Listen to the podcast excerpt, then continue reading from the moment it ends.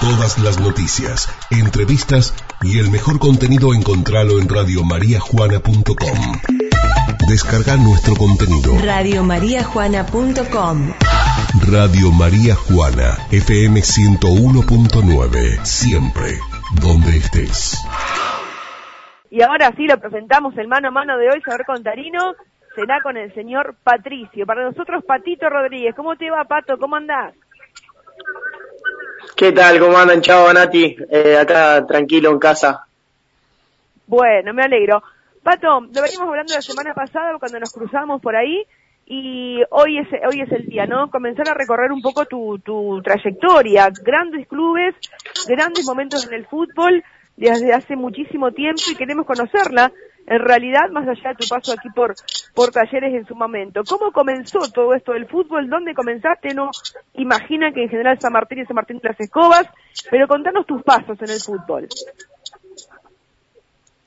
No, bueno, arranqué en San Martín de las Escobas haciendo las inferiores, siempre yendo, como siempre cuento, criándome en el club prácticamente con, con mi papá que fue director técnico de inferiores, después de primera, y también presidente del club, entonces vivo enfrente y desde muy chiquito ahí siempre en el club.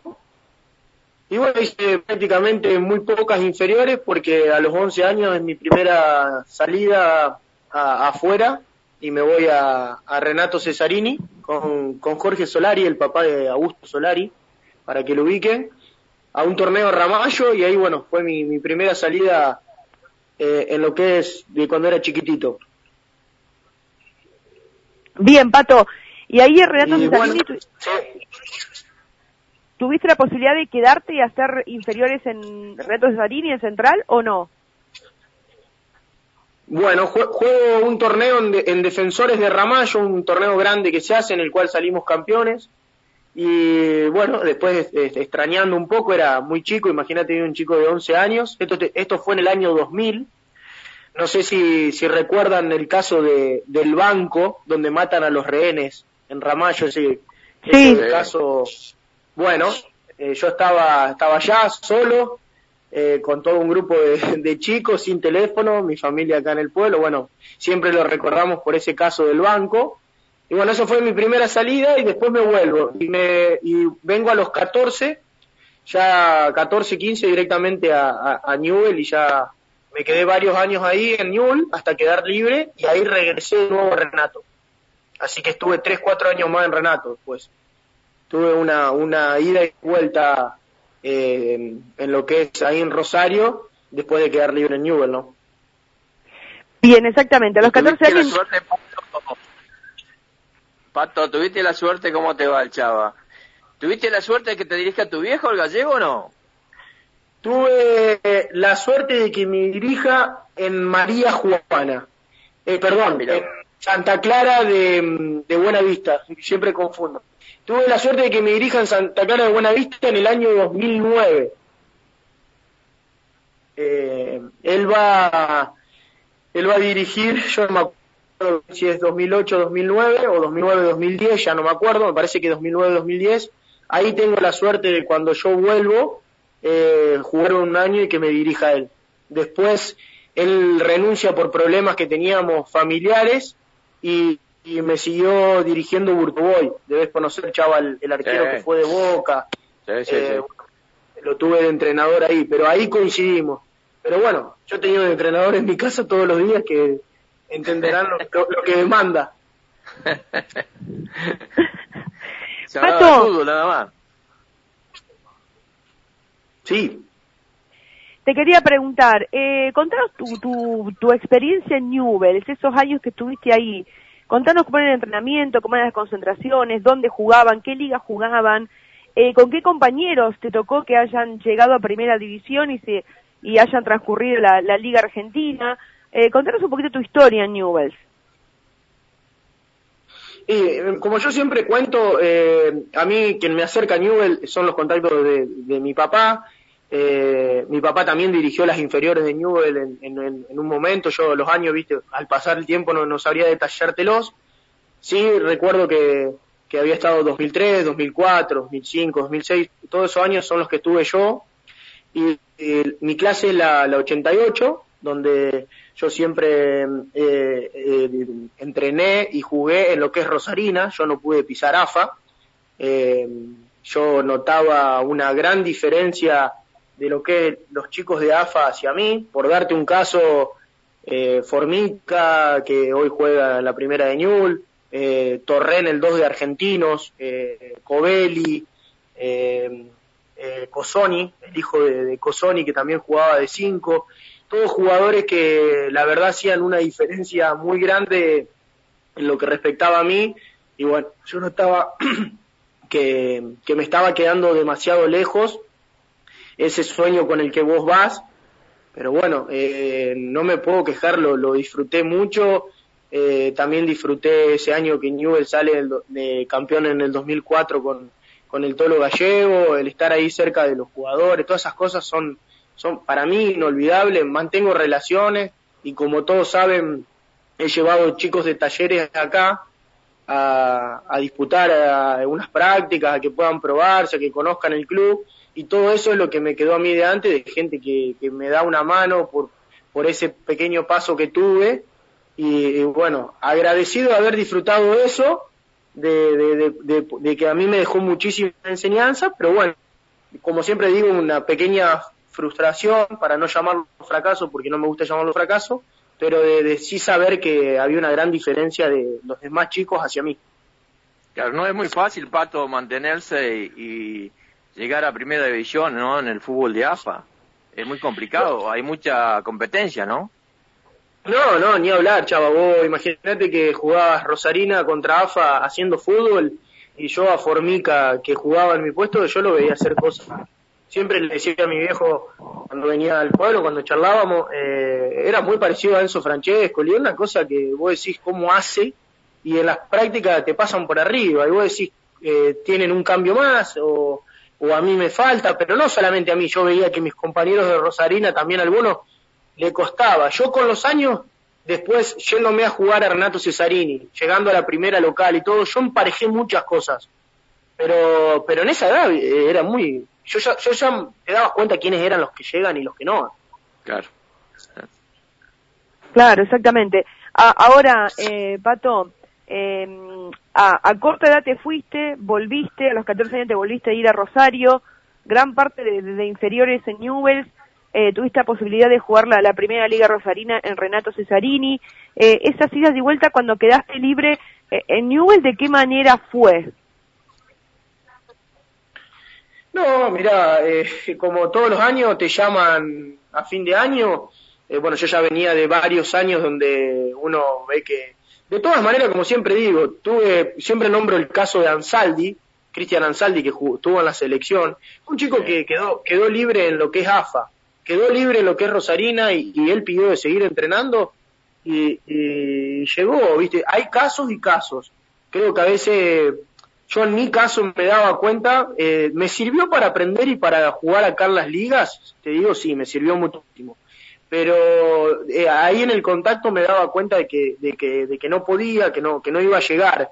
Y bueno, te llaman y te dicen, mira, al 4 de enero vuelven estos chicos y los demás quedan libres, pasen por el club a buscar el pase. Y así fue, fue mi caso, y bueno, yo ya en ese paso que había estado con Jorge Solari en lo que es Renato Cesarini, regreso ahí, ya estuve cuatro o cinco años ahí, en, en el cual también disfruté muchísimo, porque también tuve pruebas en lo que es River mucho tiempo, en lo que es Lanús, eh, Renato Cesarini es eh, una escuela de, de River también, de donde salió Mascherano, Gioda, muchísimos jugadores, los Solari, Eh, Los me Solari, tocó jugar con el hermano de Santiago, David Solari, eh, que está jugando en Europa todavía, y tiene mucho contacto. Bueno, jugué con Piatti, que salió de ahí, Pichut, llegamos a la, a la primera local, eh, y ellos por otras vías fueron llegando, pero, pero bueno, después de quedar libre, voy a Renato, que es una escuela donde también aprendí mucho, donde estuve en la pensión antes de pasar a un departamento, y, me dejó muchísimas enseñanzas, no solamente para el fútbol, sino para la vida. Pero aparte, Pato, eh, las condiciones que como jugador, ¿no te parece que van otras cosas? O un representante, amigo de un dirigente, ¿no juegan otras cosas en ese nivel? he visto muchísimas cosas. En Newell he visto eh, los sobrinos o hijos de los barrabravas eh, eh, llegar a, firmar el primer contrato y vos imaginate que salí en la ovación y salí en todos lados y ya teniendo un contrato en unas inferiores de Newell's Old Boys es un currículum bastante importante. y, y he visto muchos casos de eso pero bueno, eh, a, veces uno no los cuenta para que los chicos tampoco escuchen que más arriba vas, eh, todo es mucho, para buscarle una palabra, muy sucio. Hay mucha magia en el fútbol. Uno lo, va anotando, ve cosas muy raras, la verdad. Totalmente de acuerdo. Ahora, Pato. bueno, es, un poco te, te. Sí. No, ahora, Pato, eh, referencia a lo que hacía Chava recién, ¿no?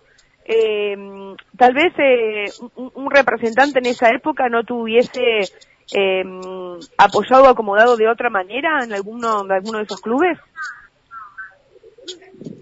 Sí, puede ser. Yo me, eh, yo me apoyaba mucho en mi viejo. De todas maneras, antes, por darte un ejemplo, nosotros en el auto nos volvíamos con Hernán Bernardelo, que ahora juega en Belgrano, que soy, soy muy amigo, que es el que él me hace entrar siempre al club cuando fui con, con los chicos de acá y Mauri Godoy, que era presidente.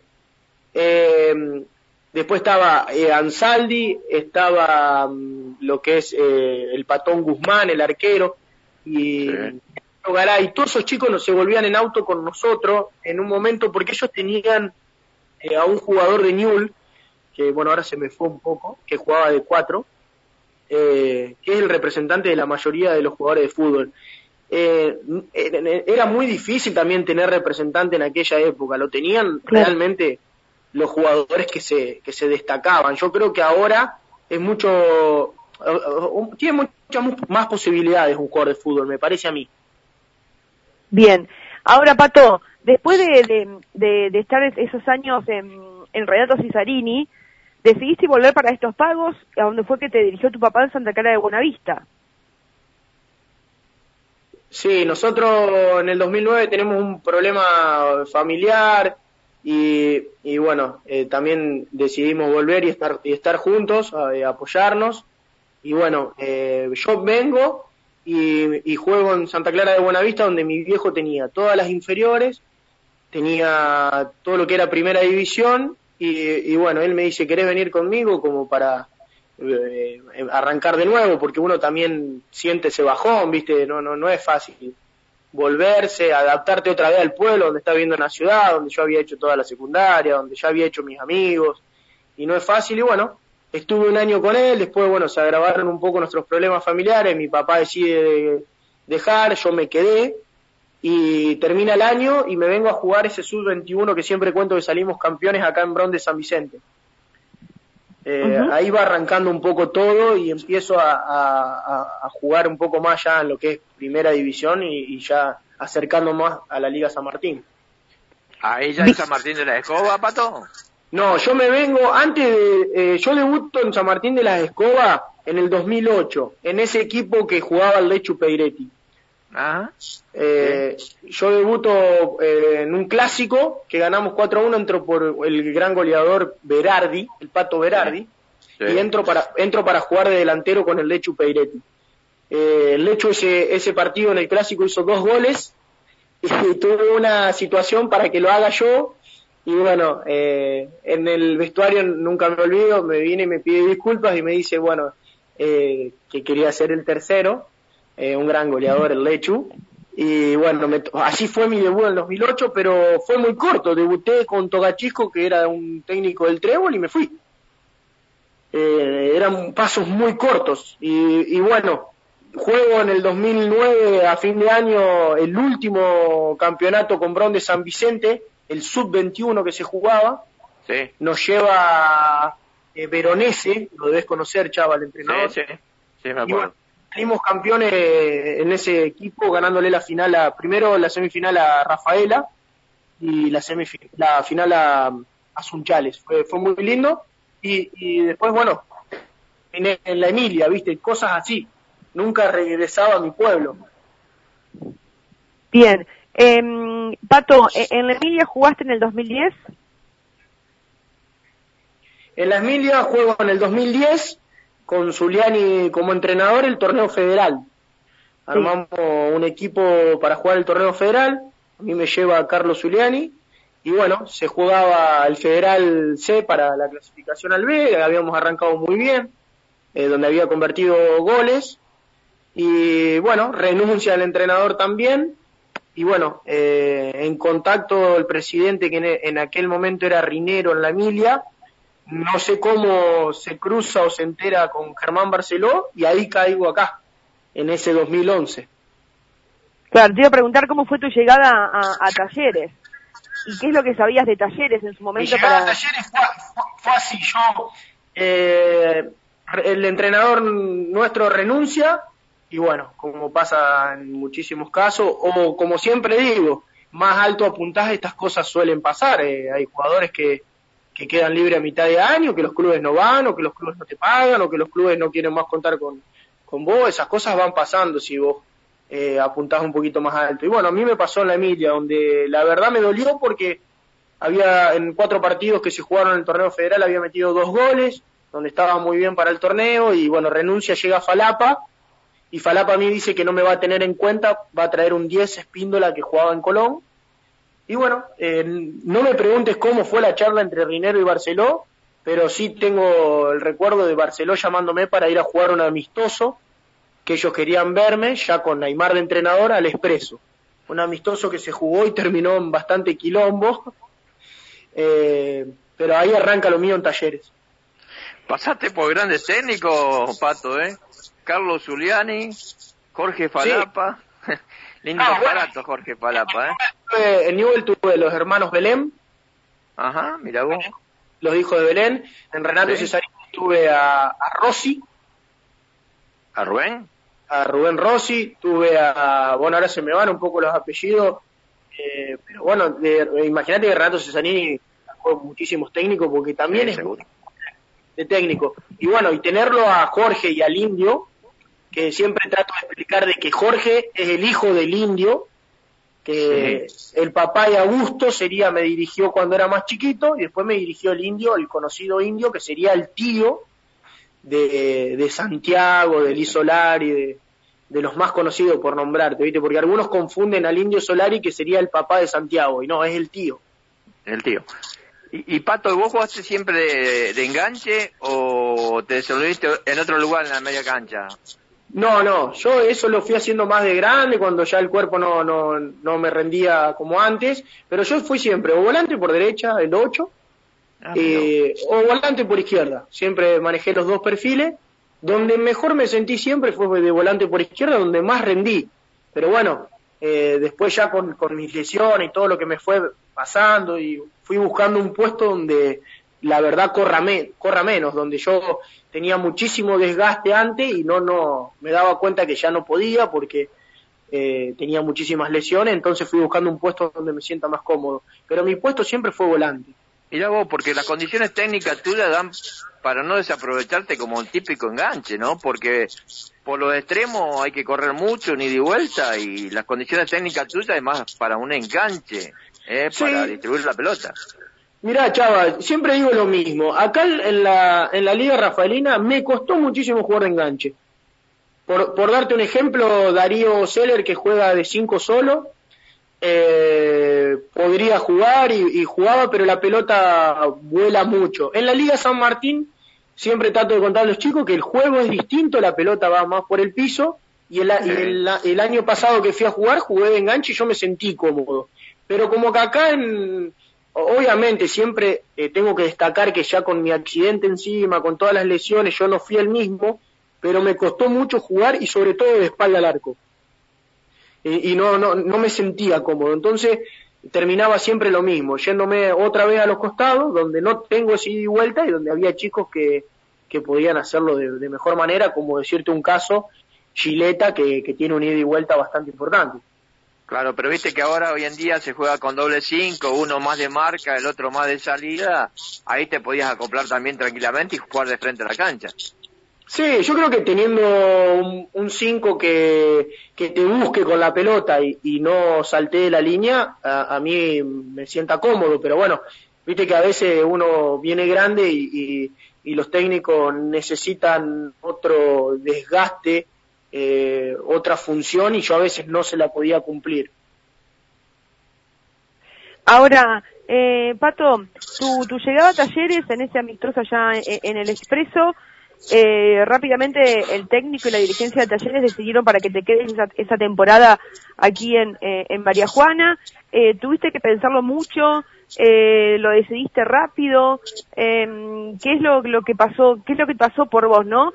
Por tu cabeza, porque no, no conocías Liga Rafalina, conocías mucho Liga San Martín, la Liga de Santa Clara de Buenavista, venías de jugar Liga Rosarina, eh, la Liga Rafaelina, por ahí, más de lo que escuchaba, de lo que leías, mucho más no, ¿no? Pero bueno, ¿cómo, cómo fue esa decisión para decir que sí a Talleres y venir a jugar eh, la máxima categoría?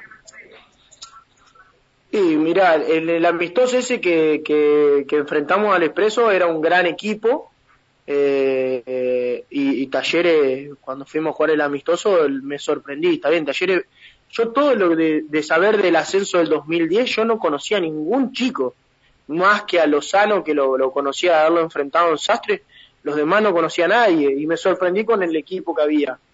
Eh, sobre todo el, rendimiento que yo tenía, estaba tranquilo de que me iba a ir bien porque cuando haces una buena pretemporada y te sentís bien desde lo físico, más allá de, ese bajón anímico de quedar libre, eh, me encontré con un grupo que era excelente y bueno, enseguida mm, terminó el partido, me habló Aymar, me acuerdo, con Barceló, y se arregló ese partido. Después hubo otro amistoso con Landeta, que ahí es eh, el, el, llamado al Titán Andrade que, que, les contó a ustedes en la charla que también escuché, y bueno, donde me dice si había un 9 a las vueltas en la Liga de San Martín, y bueno, así se fue dando todo, pero viste, se fue acomodando, no sé si buscándolo o, o apareciendo, viste, son cosas que, que se dieron y que yo estoy eternamente agradecida de que me hayan pasado.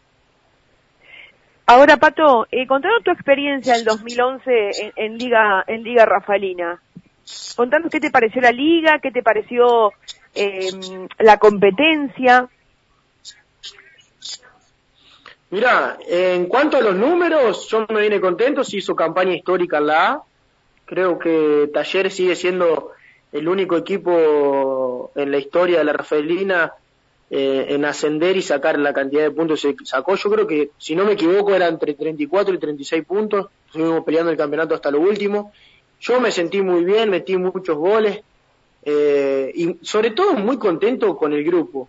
Yo, eh, uno, yo ya me recibí de técnico y uno está trabajando y se termina convenciendo de que los que logran cosas importantes o pasan buenos momentos son los buenos grupos.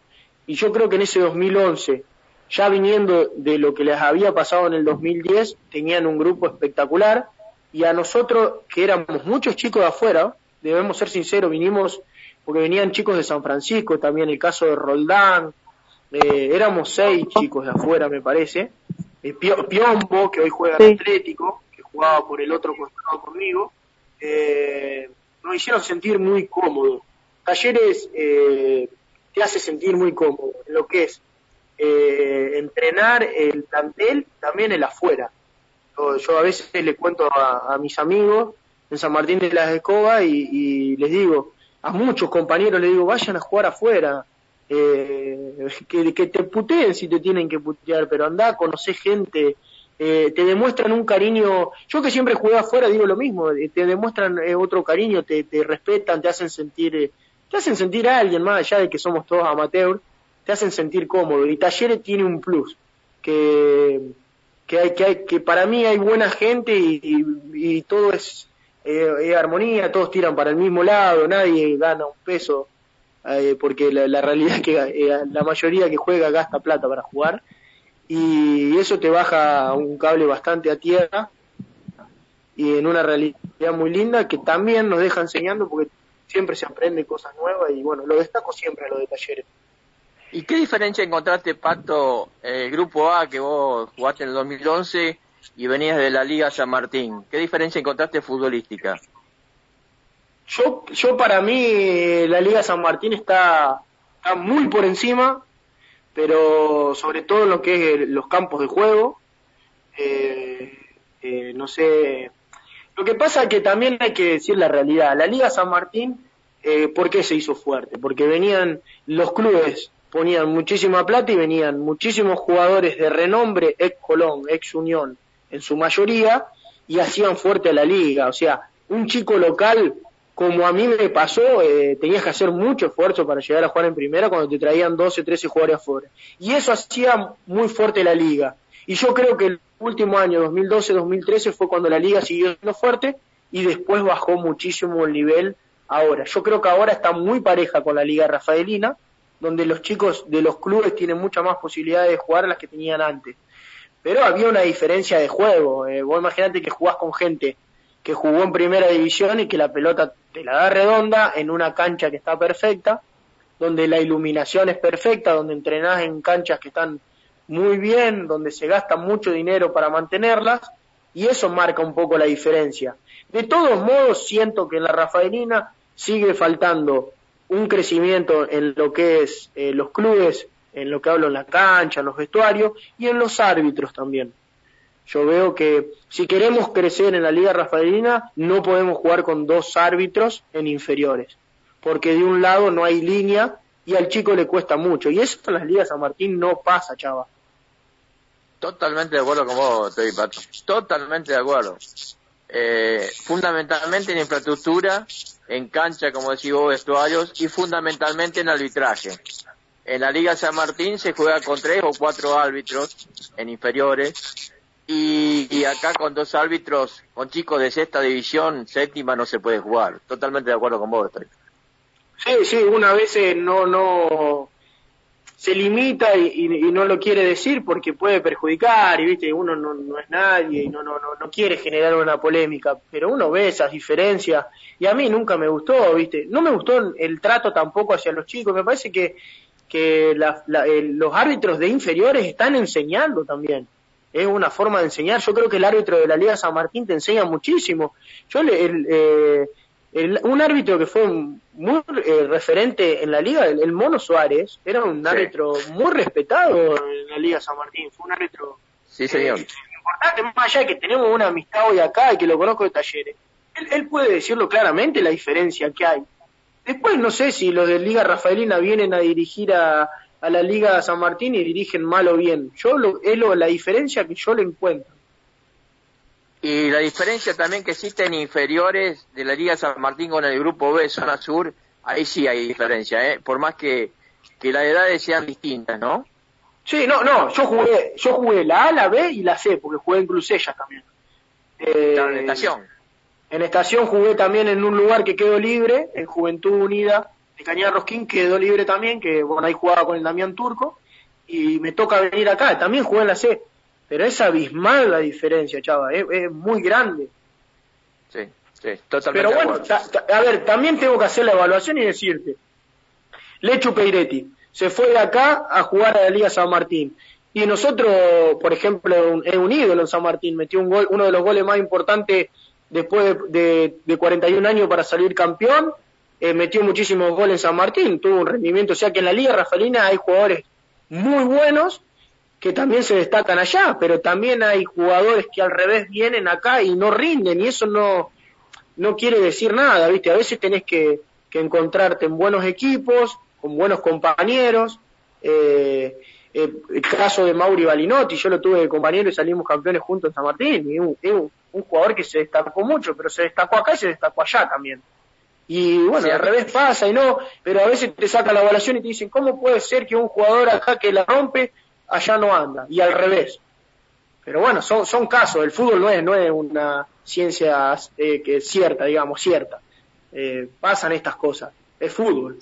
Sí, así Pato, pero a mí me parece que en la Liga San Martín predomina mucho el juego a ras del piso, la pelota a ras del piso. Acá en la Liga Rafalina se juega demasiado el pelotazo. Eso es lo que me parece a mí, ¿no? Sí, sí, es la, la, diferencia es esa. Ya desde inferiores se juega distinto. Exacto. Eh, se enseña distinto ya desde chico. Sí, señor. Totalmente de acuerdo con vos. Pato, eh, después de, de, tu experiencia en la máxima categoría con talleres, eh, ¿por dónde seguiste? Yo desde jugar acá me voy a, a Cañada Rosquín, eh, también llevan un grupo de jugadores, en ese grupo va Damián Turco y bueno, Eh, me tocó jugar en, en Juventud Unida, en, mi pueblo no había lugar, me tocó ir al clásico rival de mi pueblo. Así que bueno, fue complicado primero en su momento, porque encima también me tocó jugar los clásicos en contra y, y, y irme bien, eh, justo en contra de mi pueblo. No, no, no fue un momento lindo, pero también he aprendido mucho y bueno, cosas como la que me pasaron en la Emilia me pasó ahí y bueno, fue un corto corto tiempo porque bueno, también renuncia el entrenador, muchos jugadores nos vamos y bueno, ahí caigo en, lo que dije recién de, Estación Clusellas que fui a jugar junto con el Mauri Godoy. ¿Y después volviste a talleres? ¿De, de Estación Clusellas volviste a talleres? No, después, después de Cañada Rosquín, eh, después de Cañada Rosquín, Clusellas, ahí San Martín de la Escoba me lleva en ese recordado 2013 que, que salimos campeones y bueno, tuve la suerte de meter muchísimos goles y, y jugar la final con San Jorge. Bien, y después aquí a María Juana, ¿cuándo volviste? Yo desde San Martín de la Escoba salgo campeón y me voy a Trebolense. Voy a Trebolense, eh, juego un año y después en el 2015 tengo el accidente, esa caída que yo tengo trabajando. Sí y bueno, me recupero en, en Guadalupe, en San Jorge, juego un par de partidos y ahí caigo acá en, en María Juana, creo que en el 2016, si no me equivoco. 2016. Y, y después... Eh, eh, 2017 caigo acá. 2017 Mi que recuperación fue... termina el 2000, fines del 2016, 2017 ya arrancó el año acá. Bueno, que fueron ya campeones... Marcelo Beltramo como técnico en Talleres. Claro, ya estaba Marcelo y bueno, ahí arrancamos la pretemporada y bueno, arranca todo. Bueno, que fueron campeón de todos y le faltó el, el ascenso, nada más que después se logra en el 2018. Sí, yo, yo juego eh, la final del ascenso. Yo me desgarro en, la final que pateo el penal con, con Bochazo, que salimos campeones. Juego mitad tiempo de infiltrado eh, para eh, con Tacural y después no juego la vuelta hasta que se pierda penales. Arranca el año, juego el clásico con Atlético María Juana y bueno, ahí decido irme y volví a jugar a mi pueblo un año más a la Liga San Martín. Ahora, Pato, ¿por qué, por qué te fuiste de, talleres? Teniendo en cuenta que también tuviste la posibilidad de dirigir inferiores, ¿por qué te fuiste? Bueno, eh, yo cuando vengo a talleres lo primero que, que, había charlado, ¿no? esto no lo charlé nunca con Marcelo, ¿no?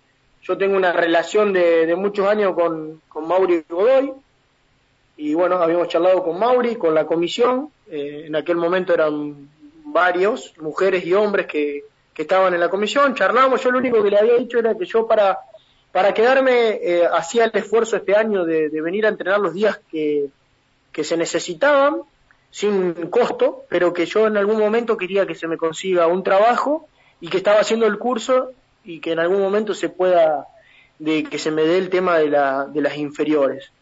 Bueno, se fue dando que, salimos campeones, me ofrecen el trabajo acá en la fábrica de vagones, después eh, me ofrecen las inferiores, que, estaba con Barey y el Vichy Araya, y, y bueno, fue como que lo que pedí ellos me lo dieron porque el esfuerzo que yo había hecho el año anterior bueno todo todo marchaba bien hasta que comenzó el año y bueno hay algunas situaciones que que a mí no no no me gustaron eh, no de la gente de talleres no de Marcelo Beltramo sino algunas decisiones. En ese momento se trae no sé si recuerdan a Asís el jugador de Fronteras. Sí Pedro. Sí.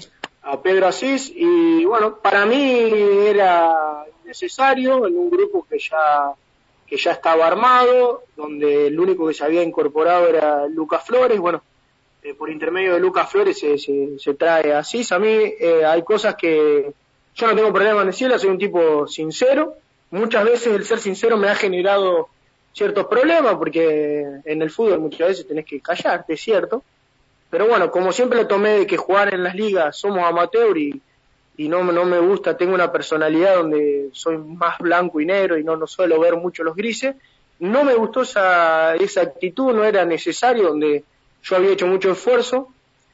Y, la verdad que no tenía una muy buena relación con, con, dos referentes de los más grandes del plantel, donde no, no, no coincidían ciertas cosas, donde no me estaban haciendo sentir cómodo. Y, nada, yo tengo un grupo a cargo de 70 chicos en inferiores, donde tenía que dar el ejemplo y dentro del campo de juego no, no, no lo estaba dando, porque eh, por dar un ejemplo, termina un clásico con Atlético, me enojo con, con Marcelo Beltramo, que siempre nos reímos que, que me enojé, y, esas reacciones el chico de afuera lo ve. Entonces vos ya eh, asumís cierta responsabilidad sobre los chicos y bueno, entonces dije no, acá tengo que hacer las cosas bien con los chicos porque me dieron el lugar para, para enseñar lo que uno cree que, les puede aportar a, a cada chico y nada, sentí que no, que no estaba haciendo las cosas bien y no estaba dando, no dar el ejemplo porque no me gusta decir dar el ejemplo, pero los chicos las cosas las ven de afuera y nada, decidí dar un paso al costado, la gente me lo entendió, la de comisión, Mauri Godoy me apoyó y bueno, les pedí que esa era mi forma, yo creo que con Taller estamos a mano, ellos me dieron, yo les di, eh, creo que un jugador de afuera poner un auto y hacer eh, 100 kilómetros todos los días sin, sin costo, eh, alguno, eh, no sé si muchos lo harían, y bueno, yo lo hice, no me arrepiento, y Talleres me lo devolvió por otro lado, como lo dije, el trabajo, el respeto, el, el, darme las inferiores dos años seguidos, eh, eternamente agradecido, pero yo no voy en contra de mis valores y no soy una persona que, que, es falsa ni nada. Yo cuando algo no me gusta doy un paso al costado y bueno, tendré la chance otra vez. Me gustaría algún día poder jugar unos partidos más en talleres por, como para ir terminando todo como eh, como lo hice en, San Martín de las Escobas, pero bueno, ya será su momento y tampoco quiero volver y tapar un chico, ¿viste? Uno ya va pensando esas cosas cuando viene más grande, ¿no? Voy a cumplir 32 años y ya las va pensando y nada, lo toma con más tranquilidad todo. No, pero es muy razonable lo que decís, Pato, porque cuando uno es entrenador y a su vez, por tu juventud, sos jugador de fútbol, tenés que tener mucho cuidado como jugador lo que haces en el terreno porque los chicos lo primero que observan al profe y el profe eh, tiene que demostrar la buena conducta dentro de un campo de juego y por ahí a uno se le sale la cadena, es muy difícil y el chico copia muchas cosas, es muy razonable todo lo que estás diciendo. No, no, tal cual, chavo. Yo encima eh, soy un tipo muy temperamental, tengo una yo, viste, una vez te pregunta, ¿por qué sos así en la cancha? Lo que pasa es que el que juega al fútbol sabe que las pulsaciones van a mil y que las personalidades, claro, dentro del campo de juego son distintas. Y, y bueno, yo ahora de grande me doy cuenta y me conozco y yo sé cómo soy. Y, y, y había mucha gente que me había ayudado. Y defraudar a toda esa gente que a mí me ayudó, que te daría los nombres sin problema, así como siempre lo nombro a Barceló. Y se lo digo que fue una persona que a mí me ayudó mucho. ¿Cuál fue su ayuda? Eh, a ver, traerme acá, o sea, no es que dijo, Pato, te voy a ayudar, pero me trajo acá y a mí me dio una ayuda bárbara cuando yo la necesitaba.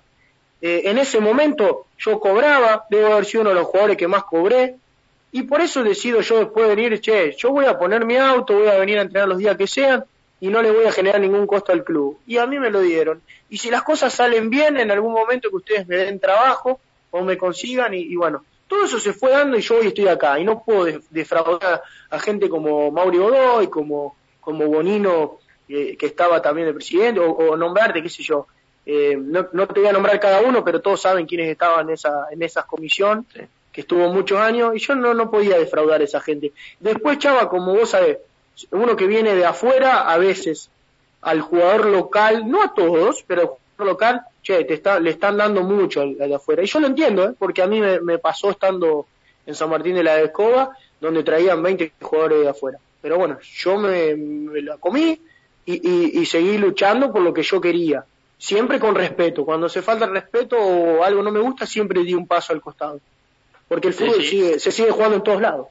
Exactamente, y es la verdad lo que vos decís porque lo miran con otros ojos cuando un jugador viene de afuera y más y encima cobra, ¿no? Pero, ¿y tu paso como técnico estos dos años en inferiores? Tuviste que renegar, mira, yo porque estuve muchos años dirigiendo inferiores, ¿tuviste que renegar más con los chicos o con los padres? Bueno, ya que me haces la pregunta y como sé que, fuiste entrenador muchísimos años, eh, con los padres. Eh, lamentablemente yo llego, bueno, mi papá, vos sabés que también es técnico, llego y charlo mucho con él, más allá de que se alejó del fútbol. Yo llego y charlo y le digo, papi, eh, yo cuando pasaba algo en la escuela o cuando pasaba algo en fútbol, vos no me preguntabas, no ibas a preguntarle al técnico. A, a mí, eh, mal dicho, me recagaban a pedo. Me recagaban a pedo. Y ahora al revés. El chico va con un problema y el padre viene a hacerte el problema a la práctica. Entonces, entonces de esa forma, ¿cómo vos podés, eh, eh, cómo, cómo lográs que el chico llegue a respetarte?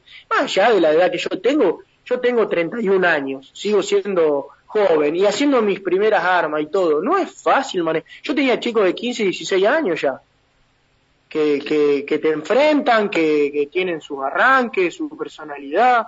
No, no es fácil manejar un plantel. Yo creo que antes se respetaba muchísimo más y ahora se perdió el respeto en todo. Entonces, eh, a ver si llegar mal a tu casa no, no, no tiene sentido. Acá en talleres eh, tenés que ser aguatero, tenés que armar las listas de los chicos, tenés que tratar de que no se te escape ninguno, ningún kiosco y que no pase nada porque soy culpable vos, tenés que buscar la ropa, el que se olvidó los botines, el que se olvidó la canillera, el que se olvidó la ropa, el que te perdió la remera, el que se enojó y se fue, ¿no? Es muy difícil ser entrenador. Mira, en el curso de técnico discutí mucho, discutí mucho y eso te va a marcar mi personalidad con Conigliaro, con Marcos Conigliaro. Con Marcos. Bueno, discutí mucho porque Marco me decía, eh, hay que jugar, eh, que los chicos se liberen, jugar eh, con tres en el fondo y que, y que ataquen, que el chico ataque. Le digo, venía a dirigir María Juana y decime si vos podés jugar con tres en el fondo y, y que te hagan 10 goles. Los chicos la semana que viene no viene ninguno. Y los padres están todos arriba tuyo. Claro, entonces, ¿cómo le explica? Yo en la categoría de octava división eh, tenía cuatro chicos y en sexta tuve dos chicos que a la comisión le planteé, le digo, ¿qué hacemos? ¿La presentamos o no la presentamos? Y, y había chicos que jugaban dos partidos, chava. Yo sabía que estaba haciendo las cosas mal, ¿Sí? pero, Sí, sí. pero yo lo acepté a principio de año, entonces yo no puedo volver hacia atrás. Pero ¿cómo? El chico de Galván, siempre digo lo mismo, el defensor, eh, jugaba dos partidos enteros de defensor. Se mataba, terminaba aca- acalambradísimo. O sea, rompo un chico, pero bueno, Claro. eh, ¿cómo? voy en contra también de muchas cosas mías que yo no las pienso. Yo pienso que el fútbol no es así en inferiores, que hay que enseñar, que hay que... Pero, ¿cómo haces cuando tenés dos chicos en cesta y vos ya la presentás? Tenés que sí o sí, Sí. sacar de la categoría anterior. Exactamente. Sí, sí. Ahora, eh, otra de las cosas, Pato, que muchas veces lo hablamos fuera de micrófono y creo que hemos hablado también en alguna nota que otra que hicimos eh, aquí en, eh, en la radio, eh, en inferiores, más allá de- del trabajo del enseñar, enseñar los fundamentos, enseñar la táctica, eh, de enseñar el juego, más allá de la competencia, yo creo que más importante la enseñanza que la competencia en inferiores. Pero acá somos tan competitivos todos que todos queremos ganar. Y, y por ahí no siempre se puede ganar. Y cuando hacías referencia recién a ciertas cosas, ese, lo difícil que es, Chava, para vos también que dijiste primero inferiores, lo difícil que es trabajar eh, en la cabeza del jugador, ¿no? En la mente del jugador. Son todas personalidades diferentes, con todos problemas diferentes, distintos. Eh, trabajar mentalmente un grupo no es fácil. No, no, no. Eh, eh, mira, eh, para mí ser entrenador es eh, eh, saber a qué jugador sacarle un poquito y a cuál darle un poquito de rosca. No sé si, si me explico. Sí, Eh, cada cabeza es distinta. a, a ver, más, más va cambiando la edad, más se complica porque vos al chico tenés que dar el argumento. Yo a los chicos de sexta, eh, para que crean en mí, lo que yo les decía tiene que darse. Tengo que darle los argumentos necesarios de que eso va a pasar y por qué se lo estoy diciendo. Al chico de, de lo que es octava y novena, siempre traté de que, de que se divierta y enseñándole, porque de los 4 a los 12 años es una edad donde si vos, por ejemplo, a un arquero le enseñaste a tirarse mal, y ese chico eh, no lo corrige más. Y eso es lo que a veces no se entiende. A veces en los clubes decimos, vamos a poner un entrenador arquero, ah, el que juega en primera, pero sabe enseñar, estudió, se preparó. Entonces, ahí ya cometemos un error. Y en los pueblos cometemos mucho ese error. El chico, el arquero, eh, para basarme en ese ejemplo, si se tira mal y, o se levanta mal, no lo corrige más después de los 12 años. Y es muy difícil y tal vez tiene unas condiciones espectaculares. Y bueno, no, no lo corregís más. Y nosotros, desde lo que nosotros nos enseñan en el curso, es que tratemos de ir cambiando esas situaciones en los pueblos, más allá de todos los problemas que tengamos. Y todo lo que vos estás diciendo, Pato, de los chicos de cuatro a ocho años, escuelita, cebolita, como quiera llamárselo, ¿no te parece que muchas veces se ponen ahí técnicos que, no sé, para hacer jugar al chico, pero que no tienen condiciones o capacidad para enseñar? ¿No le van profes ahí, técnicos capacitados, para enseñarle que el chico llegue bien? Yo, yo para mí lo fundamental, fundamental es que eh, sepan enseñarle en escuelita, es fundamental para mí.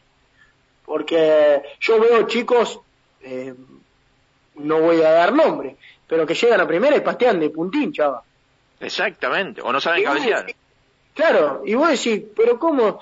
Está bien, uno se fue afuera y Solari te dice, bueno, cara interna acá, maneja los perfiles para este lado, eh, sobre la raya se para con un perfil, o sea, cosas que son básicas, chavo. Pero vos cuando ya llegó el pibe a cesta y ya eh, en la raya te paró con la pierna que no es y, y lo querés cambiar, eh, por más que lo intentes cien mil veces, que uno lo intenta cien mil veces, el chico ya lo captó de otra forma, no lo corrige más.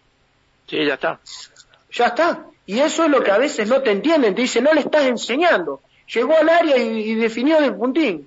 No, no, el chico ya tuvo un proceso de tantos años, no lo corrige más, lamentablemente. No por eso uno deja de enseñar, no, uno sigue diciéndoselo, pero eso es un caso. Después, cómo pararse en la cancha, los diferentes puestos, un montón de cosas. Todos los chicos quieren jugar de delantero, con la 10, de 9, nadie quiere jugar de defensor, nadie quiere ser 4. Tenés miles de problemas.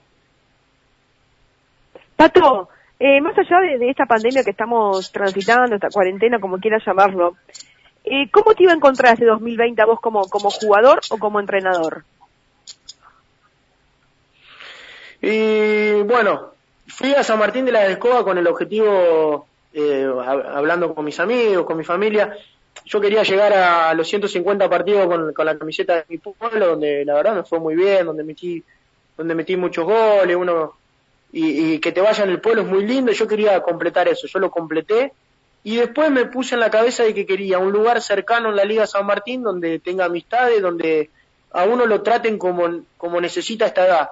Yo con un accidente en el medio ne necesito otro trato y, y, me puse en la cabeza de que debía hacer muchísimas cosas para poder seguir jugando unos años más. Quiero dejar el fútbol yo. Entonces me fui a, a Guadalupe de San Jorge, hice toda la pretemporada muy bien, había hecho dos amistosos y la verdad que pasó todo esto y te deja un sabor amargo porque eh, a mí con todo lo que me pasó y con todo este parate, la verdad que cada vez se me hace más complicado. Eh, antes salía con muchísimas ganas de entrenar solo, hoy ya no, yo soy sincero. Solamente voy al gimnasio a fortalecer, acomodando ciertos problemas que venía de hace tiempo, pero me cuesta salir a correr, me cuesta salir a entrenar.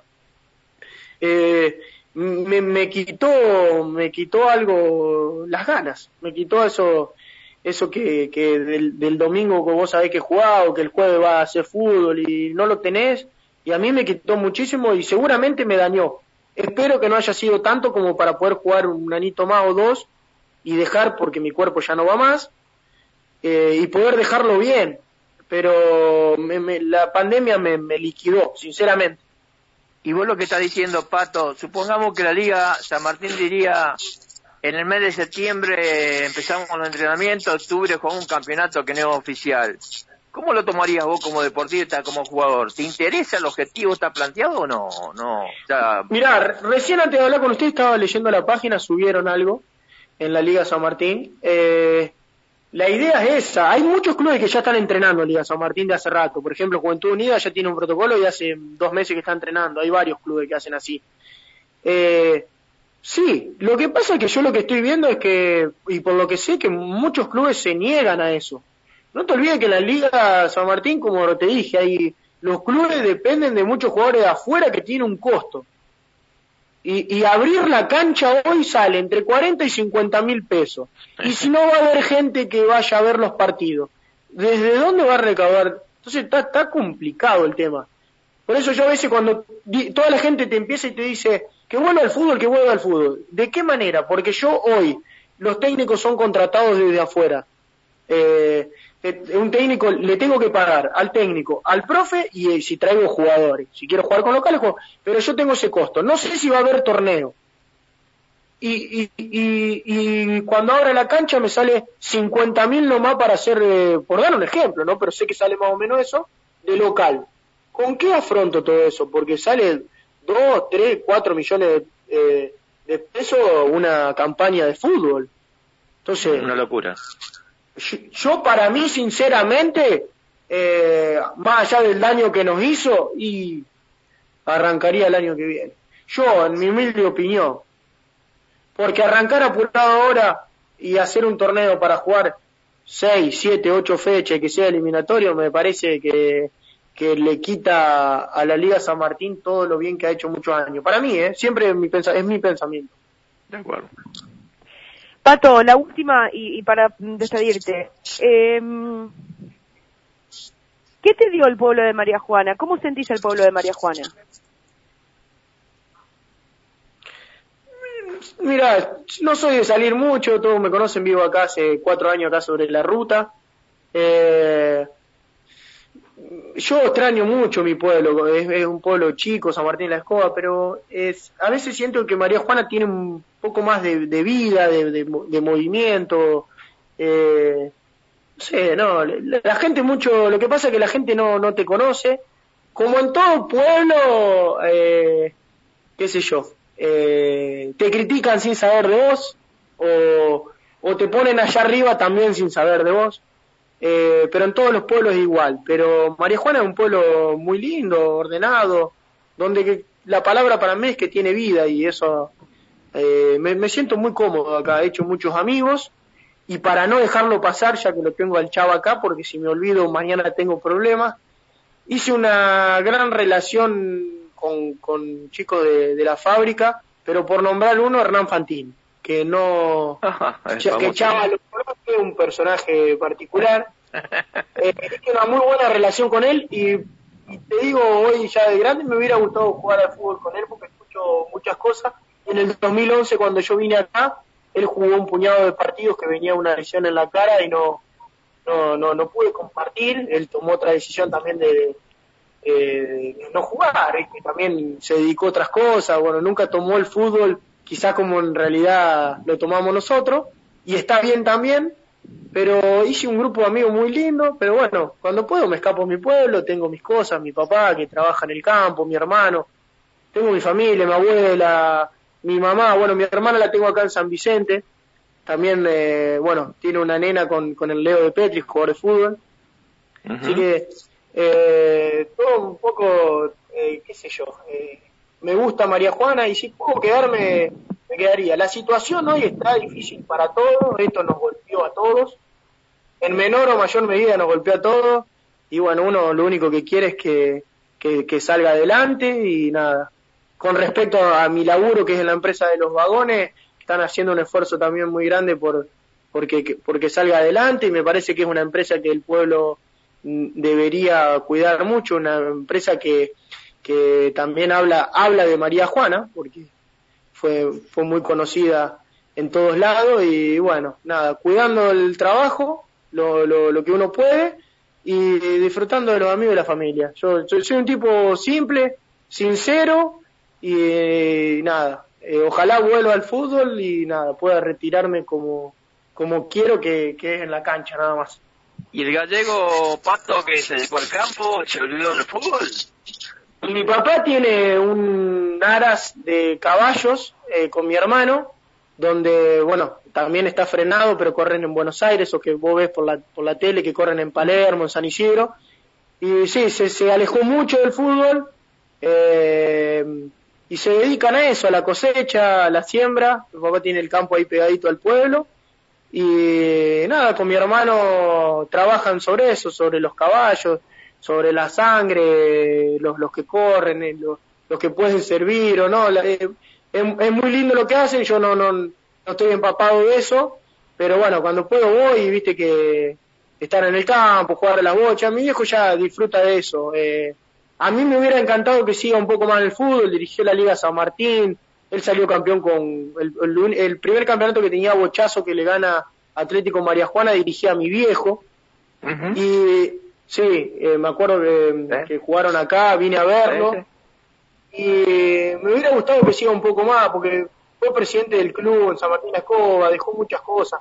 Mi abuelo es el primer campeón del 68, ya no está mi abuelo Perfecto Rodríguez, el campeón del 68, el primer campeón en General San Martín, fue presidente del club también. Y uno sigue una, una línea y nada, yo hoy estoy en María Juana, pero me gustaría seguir un poco el camino que hicieron ellos. Mi viejo se alejó, pero bueno, yo, yo sigo todavía y, y me gustaría seguir varios años más con esto. A uno le gusta. Seguro, seguro. Nati, sí. tengo una anécdota del gallego, el papá de, del pato, ¿eh? La Cuéntelo, cuento, la por cuento favor. muy rápido, porque es larga, pero la cuento, la cuento rápido. Eh, ¿Puede ser que haya un Fabro ahí, eh, Pato, en San Martín de la Escoba? Puede ser. Que, que vendía, tenía, vendía hormas de queso, todo eso. Sí, puede ser, Cuando, sí, sí. cuando, cuando hicimos el curso en el 97, nosotros teníamos el psicólogo. Y Ajá. el psicólogo nos mataba a todos, nos cansaba, ¿viste? Eh, un día, tanto tu viejo como Fabro bajaron dos hormas de queso. Y en vez de hacer la, la charla con el psicólogo, nos pusimos a, co- a comer queso y a tomar gaseosa, por supuesto. El psicólogo comió tanto que se descompuso, tuvo 15 días sin venir al- a, la, a la parte de técnica. Tu viejo se debe acordar de todo eso, pero lo matamos al psicólogo, por 15 días no lo tuvimos después. Se comió todo el queso. Debe, debe estar escuchando porque le dije, le dije, debe estar escuchando. Pero bueno. Eh, Sí, sí, Sí, preguntale sí. que se va a acordar seguro. ¿eh? No voy a dar nombre del psicólogo porque le voy a mandar al frente, pero bueno. Un saludo para Gallego si está escuchando entonces. Dale, dale, un saludo. Seguro, seguro debe estar escuchando porque le dije que, que íbamos a estar charlando acá en la radio y bueno. Eh, gracias por, por recordarlo, uno a veces no, no está en el día a día y, y extraña mucho, como a mi vieja también que debe estar escuchando, eh, uno lo extraña, pero bueno, uno busca una salida y, y a veces las cosas, viste, que se van dando y no sabe nunca dónde terminar. Seguro, Ahora- seguro, seguro. ¿Te quedó algo pendiente del fútbol, Fabro? Eh, Pato. Eh, pierdo la final contra Trebolense, eh, pierdo la final contra Trebolense, me hubiera gustado jugar un- unos años más en, en- mi pueblo, a veces decisiones apresuradas, eh, pero me, hubiera gustado jugar un poco de... Y lo que siempre digo, me hubiera gustado disfrutar más. Eh, yo disfruto, ahora que estoy todo roto, disfruto más los partidos de lo que lo disfrutaba cuando, cuando jugaba. Y la experiencia también. Sí, sí, pero por ejemplo las finales uno a veces dice, uh, bueno, las miro acá a veces en los videos que a mí me gustan mucho esas cosas de, de mirar eh, y digo, mira, no, no, no disfruté esto, pero, pero bueno, y, y pasa muy rápido, pero bueno, La- las finales no se disfrutan, se sufren y se ganan. exactamente. Pato, el placer enorme de habernos permitido charlar con vos toda esta, prácticamente esta horita aquí en Show Deportivo. Eh, gracias por traernos tu, tu historia, contarnos tu, tu historia con, con el fútbol y también de habernos dejado mucha, mucha enseñanza para aquellos que están escuchando, ¿no? En cuanto al trabajo, el sacrificio, la responsabilidad, la forma de trabajar eh, y, la importancia, ¿no? De, lo que tiene el fútbol, ¿no? Que es el enseñar, el formar buenas personas, formar buenos deportistas y, y sobre todo, sobre todo, realzar nuevamente los valores que ya prácticamente están perdidos. Así que agradecerte por todo este tiempo, Pato.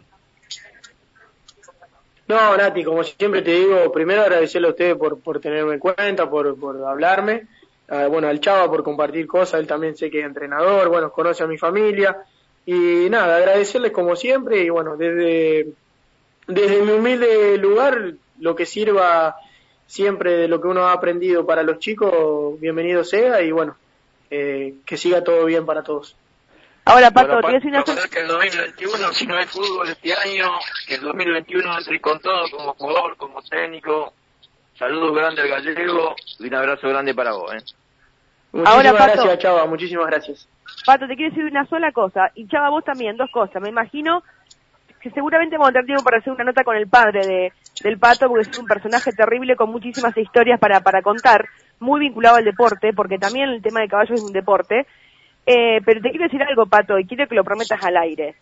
El día que vos decidas dejar el Sí. fútbol, que va a ser dentro de la cancha, nos invites para disfrutarte. Bueno, sería muy lindo. Esperemos no sea tan pronto, ¿no? No, por supuesto. No, por tenés supuesto. carretel para largo. No cumpliste 32, tenés que jugar por lo menos hasta los 36, 37 años, Pato. El, pro- y el problema es que el cuerpo ya, con, con todas las lesiones que tuvo de, de mi accidente y, bueno, de jugar muchos años, está ahí. Está ahí. Cuando- Estamos cuando- tratando de hacer algo para que pueda seguir. Esperemos Cuando- me deje.